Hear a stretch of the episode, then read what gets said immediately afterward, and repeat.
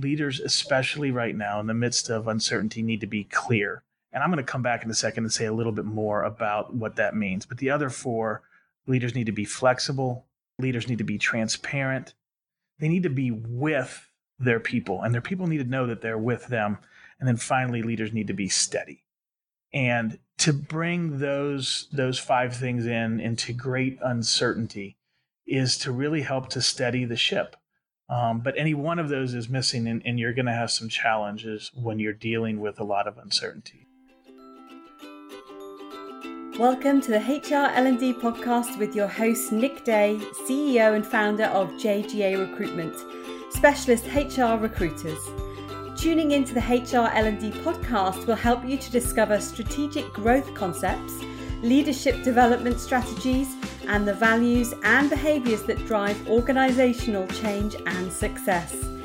Together, let's empower our workforces, diversify our thinking, and achieve significant HR success.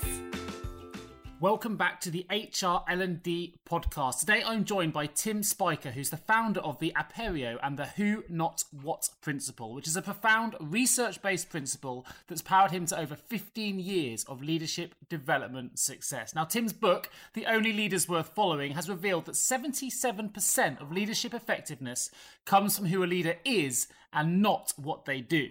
So, during this podcast, we explore this research in detail to discover what it takes to not just become, but also be and remain a leader who is actually worth following. Tim's work has involved creating unique and customized learning experiences for clients across the globe. He supported them and guided individuals along long term development journeys, and he's worked with leadership teams in North America, Australia, and Asia. He currently lives in Atlanta, Georgia, with his wife and four children, and I think you will agree after listening to this episode that when it comes to leadership, Tim is talented, passionate, and his revelations just make sense. I hope you enjoy this as much as I did. Here we go. I would love to kick this podcast off by asking you what it is you think that really makes an exceptional leader. And then we're going to break that down as we go through the podcast. But if you could sum up in your word what makes an exceptional leader, what would that be? Sure. Well, first of all, thanks for thanks for having me here. Really excited to get a chance to talk with you and, and share some things with your audience. Uh, you know, I think the story of effective leadership has really been been muddled for quite a while and people are trying to figure out what are the best ways to do things. But what i found is as you begin to kind of peel back uh, the pages and kind of help people see the juicy center of what's there people intuitively understand it. And so uh, we'll, we'll, i'm sure we'll talk about the research a little bit but if you can just remember one short phrase you'll be you'll be hitting the bullseye on three quarters of leadership. And that leader that phrase is who not what. Because what we found in research is that just over three quarters if you want to be technical the the number is 77% is that 77% of your effectiveness as a leader comes from who you are not what you do. And so as we look at leadership development in our own lives or in organizations the question has to be asked am I investing in becoming a more well developed human being? Because that will make me a much more effective leader. Fantastic. Well, that's a great start to this podcast. And for those that are regular listeners, you'll know that something I'm passionate about, particularly for the future, is developing leadership skills within both the HR and payroll professions because I think they're often people are promoted through technical ability, which is fantastic, but I don't think there's enough training and development taking place at the minute really pushing through leadership skills. And of course, you are founder of the Aperio, which is, uh, I believe, is a Latin word meaning to uncover, lay bare, and, yes, and make clear. You got it. There we go. I've done my research. Nice job. You have done your research, Nick. Good job. and I know that your business helps individuals and organizations to lead better. And that's really important for the industries that this podcast represents. So, when they do, I know that net we you know science and, and, studies show that the net results and bottom line profits improve when they're led by better leaders and leadership is, is stronger. So how does your organization help leaders and organizations to to really understand leadership, to find those those hidden truths within leadership and and what can you do or, or what does your organization do to really help leaders so they can become better? Well, the first thing that we do is we help them understand the research behind the numbers that we were just talking about. It sounds like maybe a couple of people got into a room one day and said, "Oh, I think it's about three quarters. Uh, who you are is about three quarters." That's not the case. There's there's research behind that that we can talk about in detail. And so our, our first goal is to help people understand that as we go down this road, it is backed up by science. It's backed up by numbers. It's backed up by calculations. But ultimately, when people talk about leadership and they talk about their experiences, they don't tend to talk about numbers. They they've all got some some really good or some really bad stories. and so, you know, at that point, once we begin to kind of integrate both the research and our anecdotal experiences, we have to help them go into well, when you say who, what does that mean? Because that can mean a lot of different things. And so, our job as an organization with the clients that we work with is to do a deep dive and help them understand exactly what who is and how we can actually grow and develop in that, even in our later years as leaders in organizations. Yeah, that makes sense. And obviously, it's yourself that came up with the who, not what principle. Would that be correct? Yeah, that would be that would be correct. Of course, there were research partners that are involved along the way, um, but when the light bulb came on, uh, that one day when it did, um, it, it, that's when it that kind of idea of who not what sprang to life. So um, there was a there was a moment, and, and, we can talk about that. We can dive deeper in in what do we mean by who, where wherever you'd like to go next. Yeah, let's let's start. Let's let's take it back a little bit. Let's um, tell listen a little bit then about your background, Tim, and, and, and how you came to come about the the who not what principle and what's driven that because I know there's you've got a lot of things that listeners can really take away from this and there's some things that people can apply right away and I'd love to get to that a little bit later because people love steps they can you know come away from this podcast and immediately implement but to give it some context tell us a little bit then about your background and how you came about to, to discover this who not what principle so, one of the things that people I get to work with are a little bit surprised about somebody who works in the leadership space is what my background actually is. And from an educational standpoint, I am an electrical engineer. That's not normal for people that end up end up in the in the development and leadership development space. But what I what I share with people is that the world is a safer place because I am not a practicing engineer. Yeah, and that's that. it's absolutely true. But that engineering comes into play in terms of how do we look at something that feels maybe as squishy and as complex as who a person is. And so that structured problem solving has really come into play with this work where you take that engineering perspective, but use it to apply and understand a principle like who not what, who not what. So how it all began is I was working for a boutique consultancy and working in their leadership development practice and we would bring leaders up to the west side of Pikes Peak, which is in Colorado here in the United States. And for a week at a time, we would put them through a series of assessments and evaluations and experiences. And we had three different assessments that we used, and we started getting questions about what's the magic formula? Is there a magic mix of personality, natural ability, and you combine those things and they give you a, a better than average chance of being a more effective leader? And we had enough data to run the numbers. So my colleague Vanessa Kiley, she took all of the data that we had, put it into the SPSS software, and and had it do its thing. And I remember being in her office that night and like, hey, what did we find? where are the correlations? And here's what she said: nothing. there was no correlation. There was okay. there was nothing to share because there was no connection between personality, natural ability, and leadership performance. And I turned to go out of her office and she said, but we did find a correlation somewhere else. And this is the part of the story where I, I love that uh, statistical software will look for correlations in places where you weren't intending to. Because if it didn't do that, we we never would have made this discovery. But she said, here's what we found. The numbers are showing that in our leadership assessment, forget about personality, forget about natural ability, but in our leadership assessment, we have eight areas of leadership that we measure and two of them are driving just under 70% of the variability in the assessment. And if you just think about a just think about a pizza split up into eight wedges, any two wedges should be a quarter of that pizza. So any two aspects of leadership should have been worth 25%, but it was almost 70%. And so we knew there was something to dig into Years later, Vanessa ran the ran the research again, and that number had gone from just under 70% to 77%. And so it wasn't until three years after I left the firm. I, sometimes, you know, things are really obvious in the rearview mirror, but at the time, uh, you don't really see them. And so we knew something was significant. We knew it was important, but we weren't sure exactly how to articulate it. So that day, three years later, I was working for another. I even left the consulting firm at that point, and I'm looking at our leadership model on my whiteboard, and just the light bulb went on.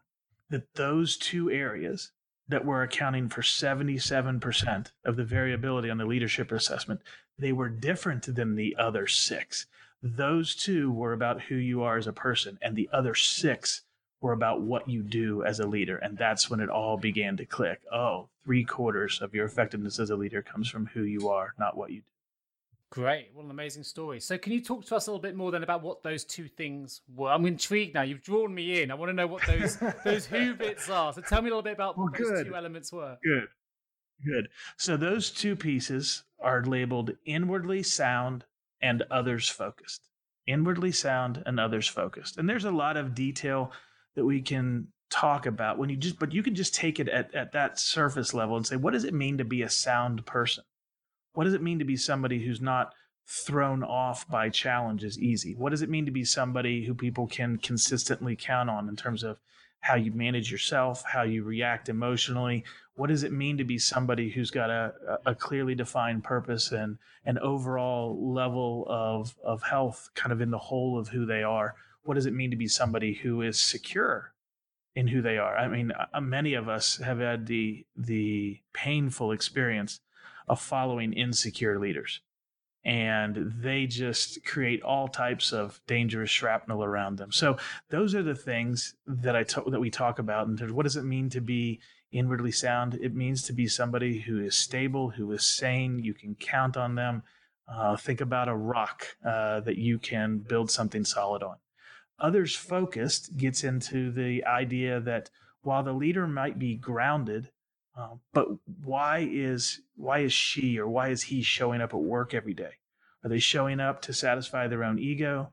Are they showing up just to get the next promotion or feed their own bank account? Or are they showing up to lead for the sake of the people that they're leading, for the sake of others? And when we dig into the, the realities around that, you find ideas like being attentive to others, being curious, empathic, humble, emotionally mature, and a, and a Greek word agapon, which is this perpetual state of regard for others, regardless of how they behave, which doesn't mean there aren't consequences. It just means I commit to treating other people well, regardless of whether or not they deserve it. And so you put those things into a bucket. That's what we talk about when we mean others focus. And it turns out that when we follow inwardly sound and others focused leaders, we are following somebody that we have a deep level of trust. They are trustworthy. When people are trustworthy, the connection point to engagement ultimately drives performance and results. So that's something that we call the arc of leadership. You go from being inwardly sound and others focused to being more trustworthy to having more engaged followers to producing better results. And that's why the who not what principle exists.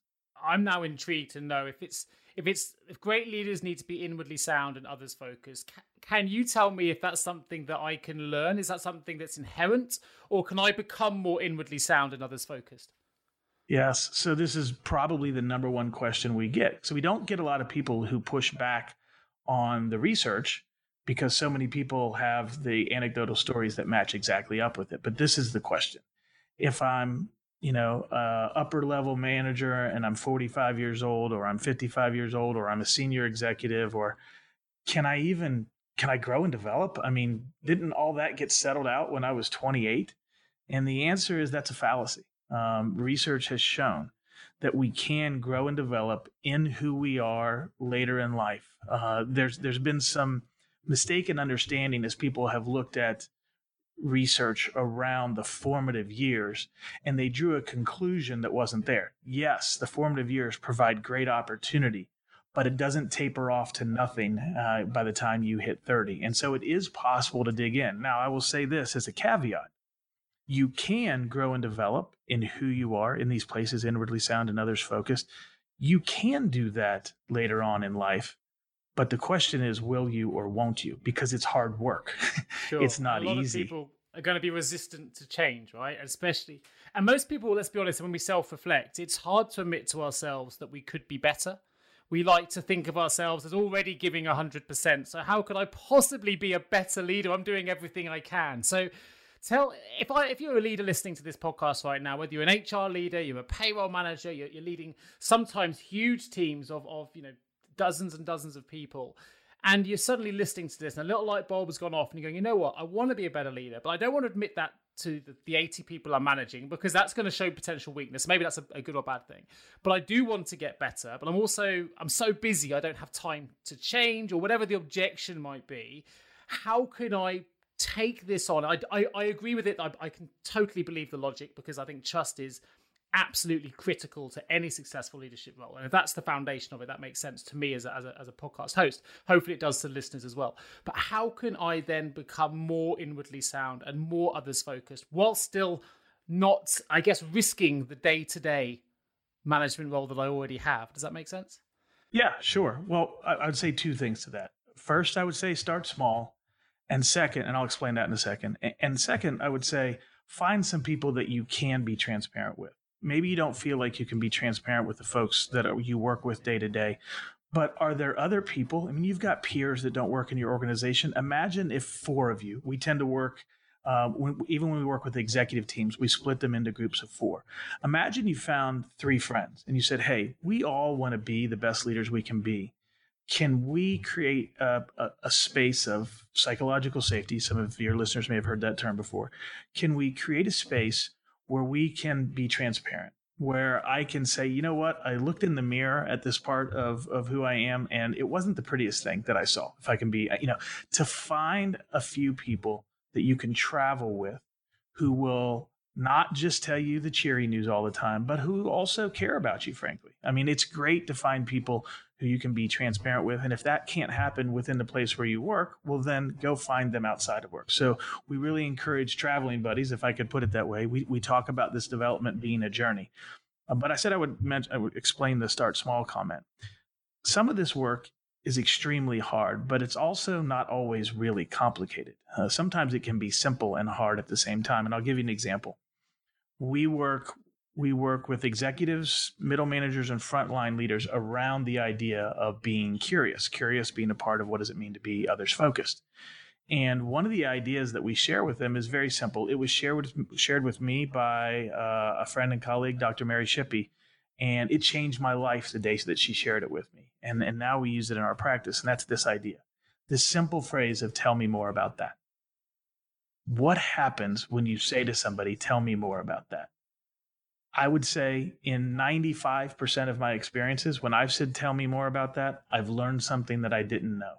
Now, it might not be 180 degrees from what I was guessing the answer might be.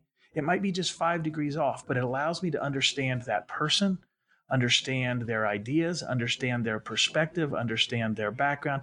It allows me to understand people better. And there's two things that happen for us as leaders. Number one, now we have better information by which to make decisions. Number two, when we take interest in others, guess what it does to the relationship? It makes the relationship better, which then feeds the freer flow of information in organizations and a lot less of that really inefficient stuff that comes in whenever relationships aren't healthy. So that's just a small example of how somebody could start small, get some folks around you where you can have some open conversation. And if the four of you just said, hey, in the next 90 days, we each commit to using the phrase, tell me more about that a hundred times. And then, you know, you're checking in with each other weekly, maybe via via email, or maybe you hop on a Zoom call once a month and you catch up. Then you help each other stay with it. And you would be amazed at what happens with a simple act of saying, I'm going to use the phrase, tell me more about that. No, I have actually loved that principle, and I'll tell you why. There's a reason I can use it in my own day to day. So I'm a, a recruitment consultant and, and, owner as well as a podcast host, right? And one thing I teach my consultants, the truth to getting to good interviews isn't just asking what we would call tertiary questions. You need to ask four levels of question, which is kind of the same principle. You'd ask one question, then you kind of ask the question. So tell me more about that. Tell me more about that. And you keep going until you get to the grains and the granular level of detail that you really want, because that's where you find the truths. And people have so many pre prepared answers, particularly interviews, that when you keep pushing them, that's when you start to see the real personality and the real truth of an achievement or, or lack of, depending which way you're going. But I love that because it's something we, we call it sort of four tiers of questioning. But yeah, it's it's the same principle of continually saying, "Well, tell me more about that. Tell me more about that, and how did you achieve it? And how did you do that?" So yeah, I, I can totally understand how that can work. And if you're if you're using that for your own personality and your own traits, I can imagine that being incredibly powerful. Yeah, it it is. It is. So tell the listeners something that they can do then bring it back a little bit. I know that so we're going to talk a little bit more about the uh, inwardly sound that would leave uh, others focus principle a bit later on. So i would like to know bring it back to the who not what principle just for a moment. I know that there there are some elements that listeners can do straight away to apply. So if if, if you're listening to this now and you've got the first action already is to get a small group work on the tell me more about that principle which is great that's the first takeaway. As a second takeaway what can listeners do to immediately start applying the who not what principle so do you want to do you want to go into something on the inwardly sound side or the others focus side? Ah, well, I didn't know there were two sides, so I will let you. I will let you lead the journey. All right, let's go with um, let's go with something on the inwardly sound side because you know curious lands on the others focus, so we've covered one of those already. So let's take a look at the idea of being self-aware. Now, Tasha Eurich, had her research has suggested that 10 to 15% of leaders are actually self aware, which should scare the garbage out of all of us. because what happens, especially as you ascend in organizations, there's a lot more risk for people to tell you the truth about you. Because as you ascend in an organization, you have more and more power and you have the opportunity to negatively impact somebody's career. So it's kind of like, you know, the emperor doesn't have any clothes on, but let's not tell the emperor because um, I want to be protective of my career, and and so it really becomes the anomaly, unfortunately, when leaders are self-aware, because generally another thing that happens as they ascend, they also grow in confidence in their own opinions, and sometimes that confidence is not well founded. Um, and so there we are. Well, of course, I'm the senior executive VP of blah, blah, blah, blah, blah, blah, blah. Well, of course, I know what I'm talking about, except you're really disconnected from the people that you're leading because you're the senior executive VP of blah, blah, blah. And so there's, there's a whole cycle there that naturally pushes against effective leadership in a really significant way. And what that means is if you want to be self aware, then you have to be very intentional as a leader. You are not going to wander your way into self awareness because people stop telling you the truth. And and you could be mad at them about that if you want but you know what? When when you were lower in the organization you did the same thing. And it it's it's not necessarily even conscious. It's that we get more guarded as people have more power. So it becomes absolutely critical if you want to be a self aware leader, which will make you more inwardly sound, is that you've got to throw open those gates with people. And you won't be able to do it just once because they won't believe you the first time. You have to make it okay for them to bring critical feedback. And you have to display that over and over and over again. As a leader, I'm telling you, please don't make this mistake. I'm begging you, do not shoot the messenger if you shoot the messenger, especially if they're giving you feedback about how you're doing, they will never come back again. And it won't be just them because the word's going to get out. And and and the person who shared with you the feedback about you that wasn't particularly flattering and then you got defensive or dismissive, they're going to tell all their peers, "Hey, don't bother there's no reason in taking the risk. So there are some there are some again, some of these things are not rocket science, but they're still hard to do. So they're simple but difficult. A way to move into greater self-awareness is to go to people and again this might take more than once because you're warming them up if you've never done this before they're going to wonder what's the angle what's what's about to happen but if you went to even just 3 people who are around you. And they, frankly, they don't even have to be direct reports. You could even go to a family member. I've challenged some people. What if you were to involve a spouse in this exercise that I'm about to tell you about? And it gets real then. But here's the question It's just two very simple questions. What is it that I'm currently doing that needs to stop, needs to change, or could be better? What is it that I'm currently doing that needs to stop, needs to change, or could be better? The other question is, what am I currently doing that I need to continue to do that's working really well? And you send you, you give those questions to people in advance. Don't surprise them with them because you want them to have time to think about it. You want you don't want the knee jerk answer. You want a well considered answer. And you say, "Hey, I am trying to become the best leader I can be. Part of that is being inwardly sound and part of that is being self-aware. So, I'm asking for your help. I'm asking you to help me be self-aware. So, would you answer these questions and then can we sit down at lunch and talk about it?"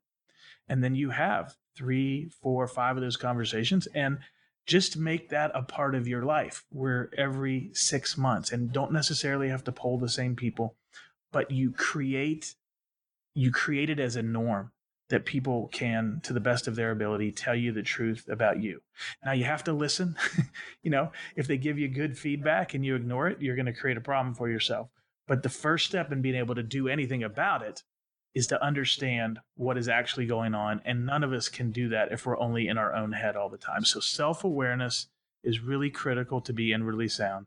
And one of the simple ways you can do that is just ask those two simple questions of people around you and then just have a knee to knee, eyeball to eyeball conversation about it.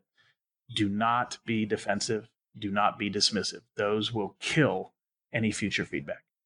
I think that is really, really powerful stuff. I generally believe anyone listening to this, if they are like, oh, I am right now listening to your response, it's hard not to to start imagining circumstances where you could use those two questions. Certainly, I know we don't. I, am very happy asking the second question. What to my wife? What do you want me to do more of? I think that's fine. I'm doing well. it's the first question that frightens me. But you're right, you know, because there will be things and it's you don't want to ask because you don't want the answer but ultimately if if i ask it it's going to improve the relationship that we have that's that's that's a given and to be a better leader you need good relationships you need trust so really powerful and i'm sure everyone else listening to this is thinking something along similar lines Well, you know that second question is really important, Nick. If I could jump, if I could jump in, sure, just please, because please. some people want to talk about the improvement question, but they want to skip past the what do I need to keep doing. And I just want you to imagine like a, a pie chart that's a hundred percent. You know, for any given thing, I'm just gonna I'm just gonna take a guess here, but there's many more wrong ways to do something than there is right ways. And so let's just pretend, for example, that there's 10%, you know, there's not just one way to do something, but there's 10 right ways. There's 90 wrong ways if if all we do is ask what we're doing wrong, we might miss the really important thing that we're doing right that we need to do over and over again. People might give us feedback to say, you know, hey, you know how you bought lunch for us once a month back when, but then you cut that out? Like that was really important. And maybe you thought, well, nobody cares about that. People don't come half the time. But when you ask people, they're like, you know, that was really important to us that was that was really valuable. That helped us have a chance to connect, and of course, it was a free lunch, but it, it, it produced so much more camaraderie. I, I wish that you hadn't cut that out. Well, maybe I didn't even realize that that was an important thing. Or, you know, I think what happens a lot of times as leaders is, is we forget the power of our words. Uh, we think that we're just, you know, I'm just me. I just woke up in the morning. I just brushed my teeth. But we have such influence. We have such power. So sometimes that, what do I need to keep doing question comes back and keep keep encouraging me. You do such a great job of that but it really puts wind in my sails. And for some of us we wouldn't we might have walked out of that conversation and say i don't even remember encouraging that person. But it had a it had a deep and meaningful impact for them. So i need to be conscious to to continue to be encouraging in the way that they describe. So it's really important i think to don't skip past the what am i doing well? because sometimes we get surprised and we don't realize the impact that we're having. And so it's very efficient. It's very efficient to continue to do the things that are working well, thinking back to that, thinking back to that 90 10 pie. Sure, sure. And actually, it, it, it brought to my mind uh, an example that um, I, mean, I do a lot of work on LinkedIn, but I, I did a talk a year ago to a, a, group of payroll managers, and we were talking about the power of LinkedIn. And it's quite interesting, and hopefully this this story will make sense it's very easy to reward staff for a job well done with a financial incentive, for example, or maybe a free lunch, as you mentioned. But actually, some of the free incentives by doing something like a public shout out on LinkedIn by saying something like, My team have been amazing to complete this project. I'm so proud of them. And making a public, you know, affectionate um, statement like that can actually be just as rewarding or even more morale boosting than something like a free lunch, which has a, you know, a, a financial impact. But just that public statement of saying, Well done can actually can go a lot, lot uh, an awful long way further. And it, it, it, brought back to mind something my mum told me bring my mum into the podcast for the first time. but she always said to me, "Remember, Nick, when you're growing up, you can never control how somebody else feels." So, I I may do something to my wife or to my colleagues or to the people that I manage, and I might have an assumption on how it will make them feel, but I can't control how they feel. And I think two of the things you've mentioned there are really, really powerful, and it's a really good reminder for me to remind myself and hopefully other people listening to this that actually you know, if someone comes to you with critical feedback about how they're feeling, although you may not initially like that feedback, the reality is if that's how they feel, that's how they feel.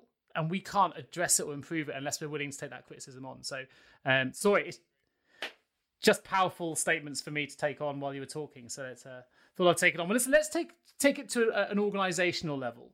So, a lot of brands uh, and the companies are really trying to improve the leadership capability within their businesses. Certainly, from a recruitment uh, perspective, the, the trends have changed. It used to be all about attracting top talent. Now it's about retaining top talent. It's about keeping employees engaged and looking after the employees that are, that are performing within your business. So, from your perspective, what's the most critical thing for organizations to understand about leadership to make sure that they are delivering strong leadership capability within their businesses? Yeah, well, we'll go back to the research for this one. Uh, if if three quarters of your effectiveness as a leader comes from who you are, not what you do, I think it's imperative that senior executive teams and HR professionals alike take a look at this suite of activities that they're participating in from a leadership development perspective and say, how many of these are really about improving the who?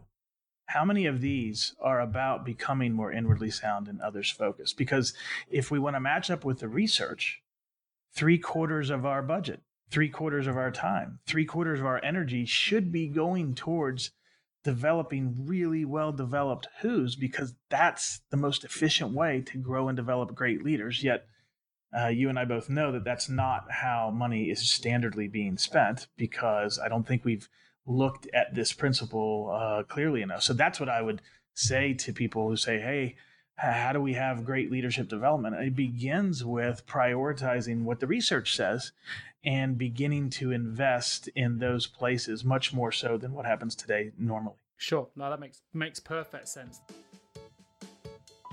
Have you ever asked yourself, how can any recruiter understand my HR recruitment challenges? Please don't give up on your hiring challenges just yet.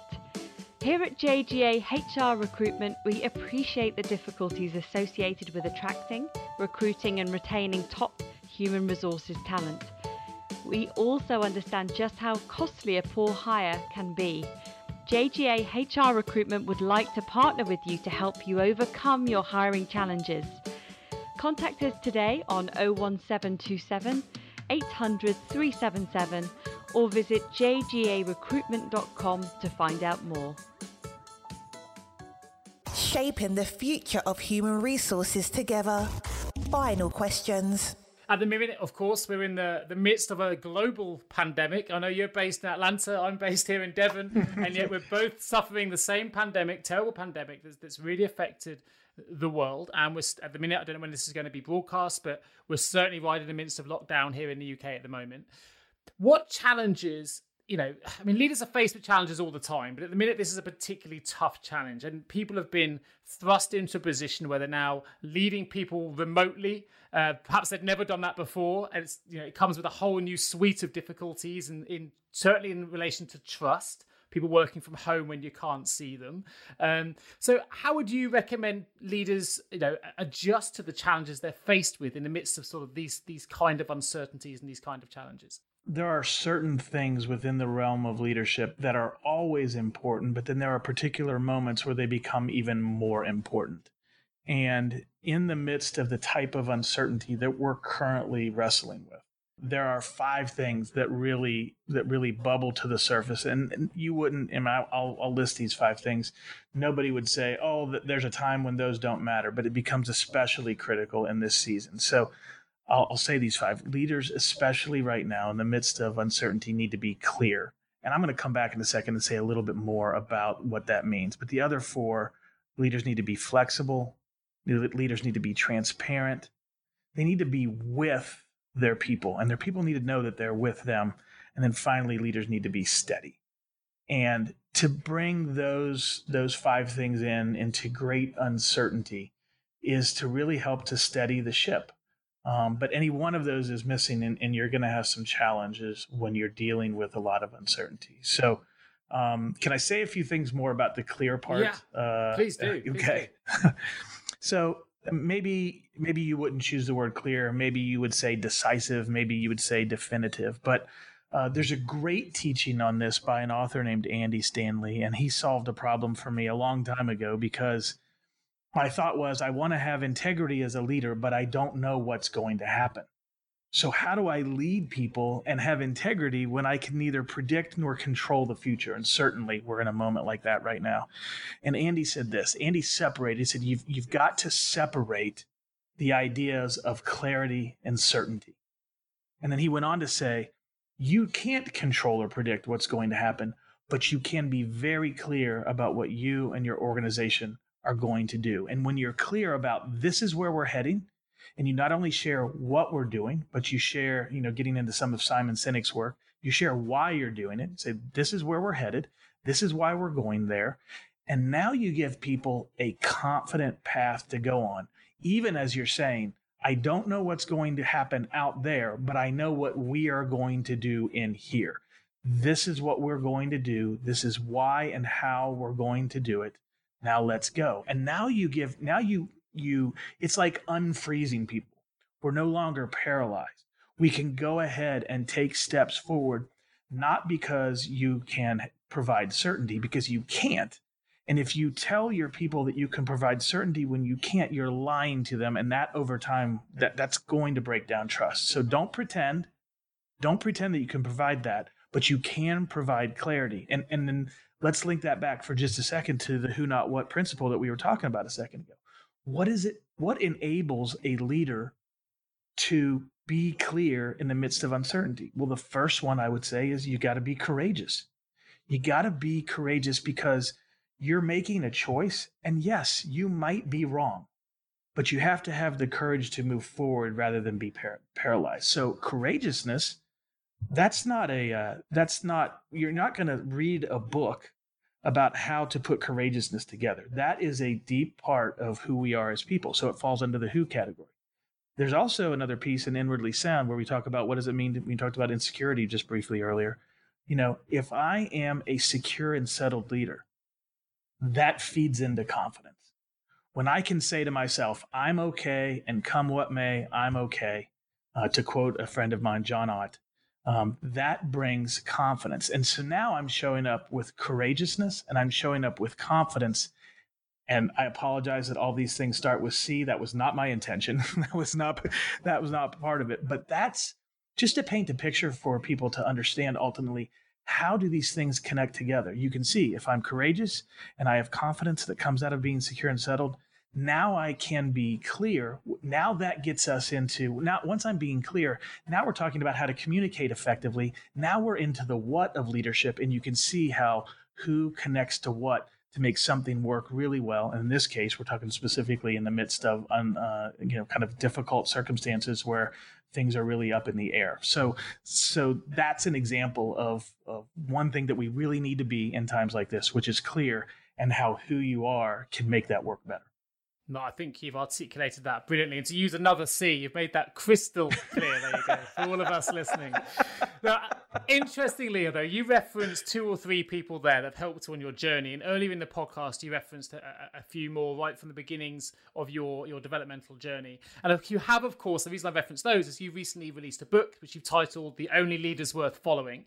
Obviously, you have those leaders in your own mind that you follow and you've been referencing during the course of this podcast.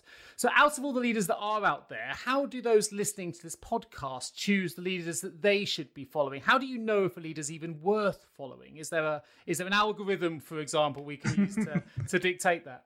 Well, let's just start by saying it's difficult. So, you know, I don't want to put lipstick on a pig here and just pretend that it's something else. It's challenging, but it becomes more challenging. This is going to sound strange. It becomes more challenging the more you focus on the things that matter. And what I mean by that is kind of coming back to this idea of three quarters of, of, of a leader's effectiveness being about who they are. The question is, how do I know who they are? Um, because frankly, a 45 minute conversation, it's difficult to get to know who somebody really is. But one of the things that I that I realized in the midst of writing this book um, is that I'm really passionate about followers, not just about leaders, and, and that's because I've been one, and and you know everybody, all of us have been followers, and we understand the power that leaders have to make our lives really good or really bad. And so part of the reason the title of the book ended up being The Only Leaders Worth Following is because we wanted to do just that. We wanted to not only help leaders excel, but we wanted to help people who had the question you just asked. How do I know who to pick? Well, I want to give you a list of traits to look for. And admittedly, it's difficult to do when you're coming into an organization from the outside. But I personally think that it's very mature and completely within bounds in the midst of an interview. As somebody is interviewing you, I really want to encourage your listeners interview the organization, interview the leader interview them as well. It's it's it's they're going to have an enormous impact on your life. You want to do the very best you can to understand. And if you were to ask an employer, "Hey, could I have a couple of could I have a, a conversation with a couple of folks who currently work for you? Because I want to understand what it's going to be like to be here to see if I'm a good fit for this." I know that that's a little bit bold. I know that's a little bit out there. And most people say, well, I'm trying to get the job. Well, yeah, you are trying to get the job, but do you want your life to be hell or do you want it to be good? And I think to take a little more proactivity in that interviewing process, to take a little more uh, investigation, and to be looking for those who elements, not just the skills or accomplishments of leaders. I love this because you're doing my job for me. You're preaching to the converted. As a recruiter, you're absolutely right. It's every interview though, right, is a two-way process. It's not about one way. I had a I had a call. I won't reference who they were, but it was literally earlier today. If they're listening, um, with an individual who has a great brand, and I said one of the issues you probably had that they're struggling with a little bit of, um, a uh, attrition problem at the minute. And I said I think one of the problems you've had is every time someone interviews, you sell the best, you know, the brilliant things about your brand, and there are so many brilliant things about the brand. But what you're not telling them is actually what the day-to-day business is like, which is very manual. It's uh, you've got a lot of very challenging stakeholders you probably not as ahead of the curve in terms of tech as other businesses are, which you know, which means you're doing more of the mundane tasks than you probably want to be doing. But the truth is, if you're only talking about the, the greatness of the brand as you see it from a media perspective, that's great. And someone comes in bright eyed, bushy tailed on day one saying, I'm working for X. And then they go into this dark room with no windows. and they realize that actually it could you could be working for anyone. If you haven't given that message, if you haven't been honest yeah. with them, then you're not it's not going to be a surprise when that individual decides it's not for them no matter how good the brand is. And it has to be a two-way has to be a two-way process always. are you familiar with with the story of ernest shackleton nick? No uh, no, no. Please do tell. It, it, well it relates to this. So so shackleton um, was an explorer and around the beginning of the of the 1900s he was trying to make his way to the south pole and the, as the story goes, and it's been difficult to confirm this part of the story, but uh, you can imagine what exploring the South Pole might have been like 120 years ago. Not really comfortable. um, we didn't exact, so we didn't exactly have the Gore-Tex available to us in order to stay warm and dry. So it's reported that what he did is he put an ad in the paper, and the ad went something like this: "You're going to be cold, you're going to be miserable, you're going to be hungry. You probably die. But if we succeed, great riches and fame. Who's in? and he had more people respond to the ad than he could have on his ship. And so he led with the worst. Um, and in fact, the riches and fame part were actually a far, that, that was like a line at the end that was very minor. He went into detail about how difficult this was going to be. And so he knew when people showed up, that at least you know at least the first hurdle had been cleared because he told them this was going to be really awful and here they are. So i always i love that story in terms of uh, truth in advertising what happens if we give people the real story from a from a recruitment standpoint. Sure. And you know what? Sh- from my standpoint it shows interest it shows interest in the brand. It shows that you know i want to learn about you because i want to know why it's a great place to work. You know what's kept you there for the last five years? You know what is it you why you're interviewing me why are you passionate about this company? I think they're all great questions. Um, so i'm really glad you raised it because it means i haven't had to which is brilliant. Uh, so taking things forward a little bit then. So how do you i mean you talked a little bit about it's hard to find out who the, the strong leaders are but you want to follow leaders who are well developed you know inwardly uh, aware, sound, others focused people. But is there a way of determining who those people are, particularly if they're more public eye figures that we want to follow? Well, I mean, the, the, public figures are the public figures, and that doesn't mean to say that the more public they are, the more false it is. You just don't know. Because, I mean, what is social media if not let me tell you the best parts about me at all times. And we'll just we don't need to talk about the ugly stuff. We don't know we don't need to talk about the stuff. So it's very dangerous to lean into into those things. But i think uh, you know when you have a conversation with people who've been around that individual who people who've maybe even worked for that that individual you you have to have a conversation that goes beyond skills you want to ask a question like, what is it like to work for this person? And then listen. And if you've got, you know, if you've got the list of, for example, you know, I've got the list of uh, inwardly sound and others focus in front of me all the time. You're listening for humility. You're listening for empathy.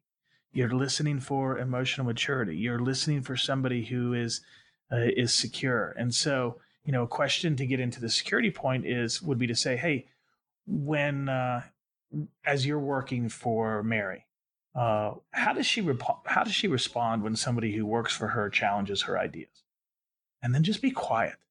you know, let them answer that because like maybe you're really wanting the job and you really want to work for the person, but this is just the opposite of the story you told a moment ago. If if the person who has the job is selling the best of the company all the time, then well you've created a rosy uh, a rosy perspective that's not necessarily true. Sometimes we want the job so badly that we don't want to listen to what the downside might be.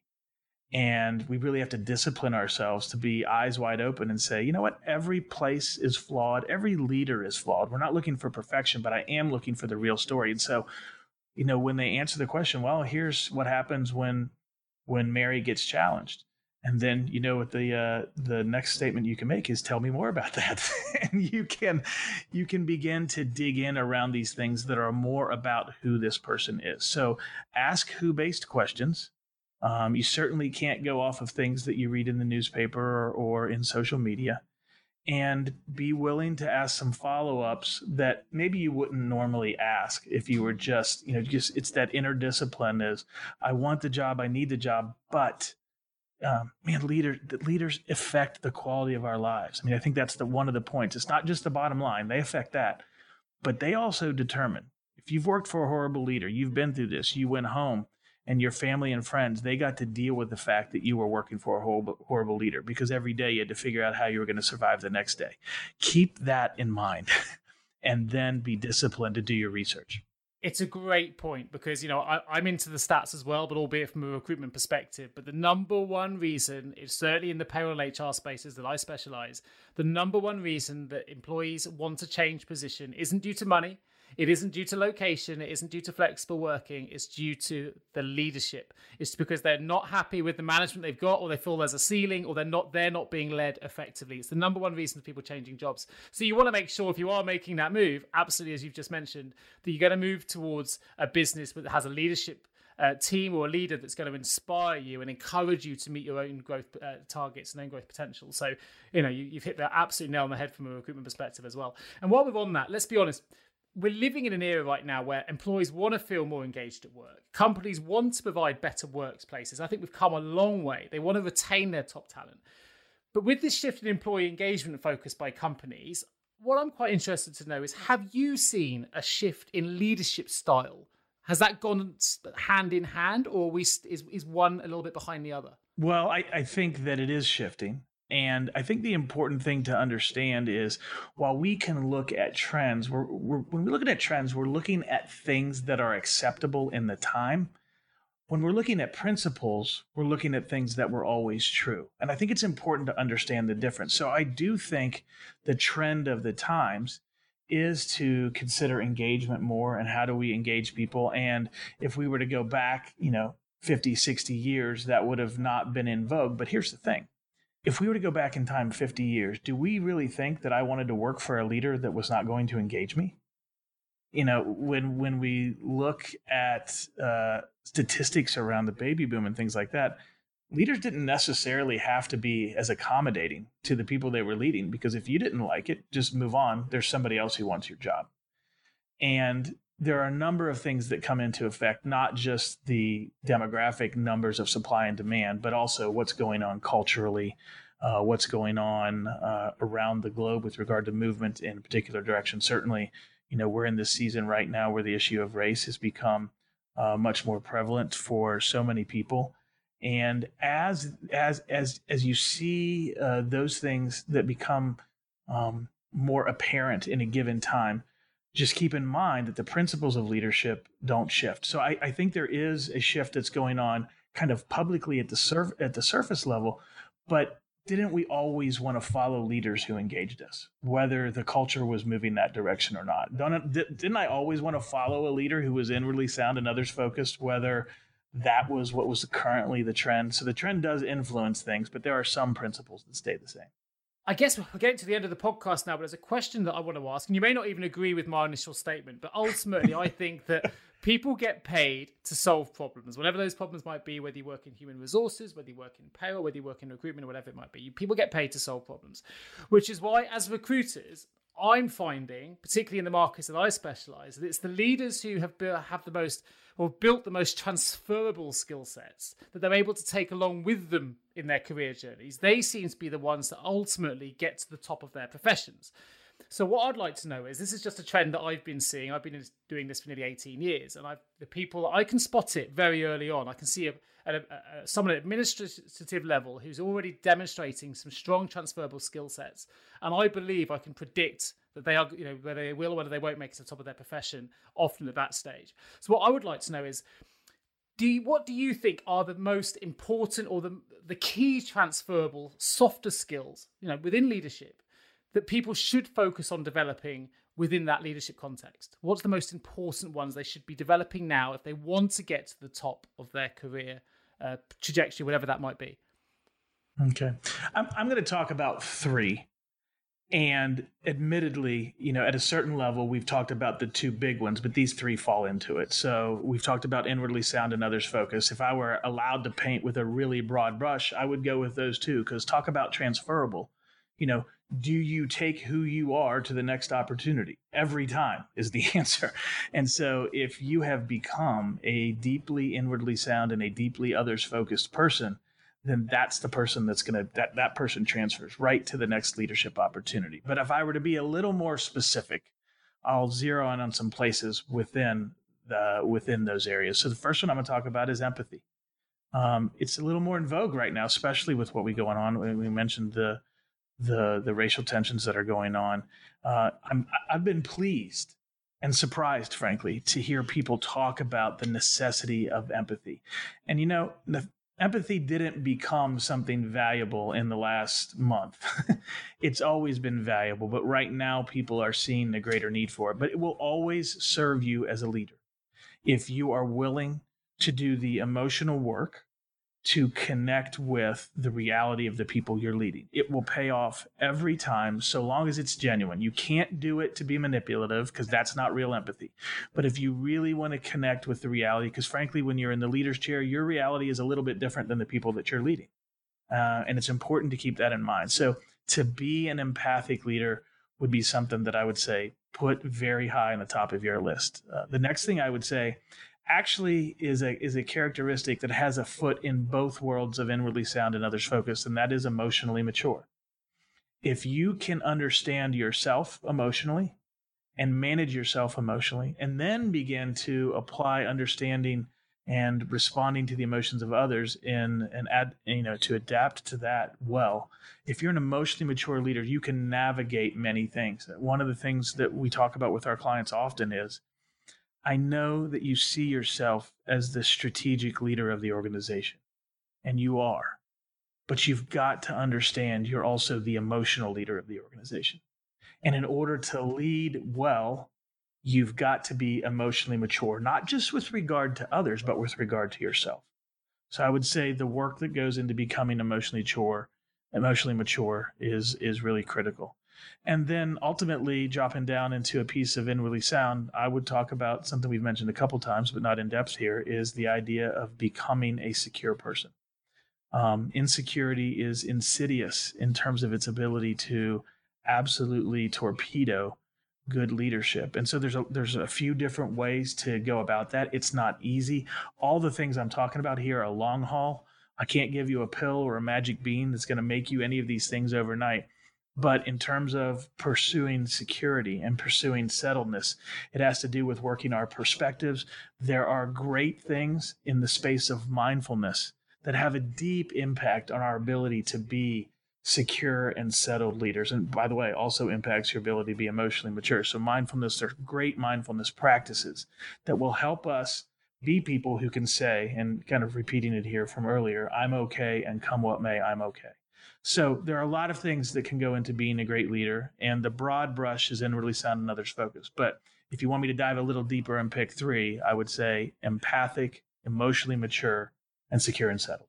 Fan fantastic. I've I've been as much as an avid listener today as I have been a podcast host. So listen, we've come full circle, which I'm I'm really delighted about. Of course, if anyone listening to this wants to find out more, I will be putting links in the episode notes to your book, which is called the um, title "The Only Leaders Worth Following," and of course there'll be a link to your website, theaperio.com. I'll put that in the episode notes as well, particularly for those interested in finding out more about Tim, but also the Who Not What principle. It's a great website. There's loads of links. You can find out a lot more information about Tim's work there as well. But I wanted to say a huge thank you, Tim. It's been a fan- fascinating uh, podcast. I've learned a lot myself. I definitely need to be more aware of my own uh, my own leadership uh, skills. I think I probably need to be a little bit more inwardly sound and others focused. I'd like to think I already am, but I think we can always take an additional step. And it's you know what, it's been a really good journey for me just listening to you for the last hour to take a step back and whilst listening, reevaluating some of my own leadership practices. And if if if you've done that for other people listening to this today,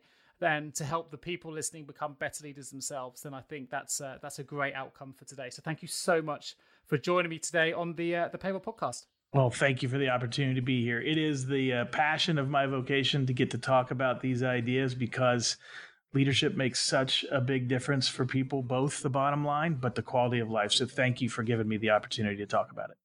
Absolute pleasure. And that, that wraps us up. So thanks ever so much for listening to us again. And I'll be joining you all again in a couple of weeks.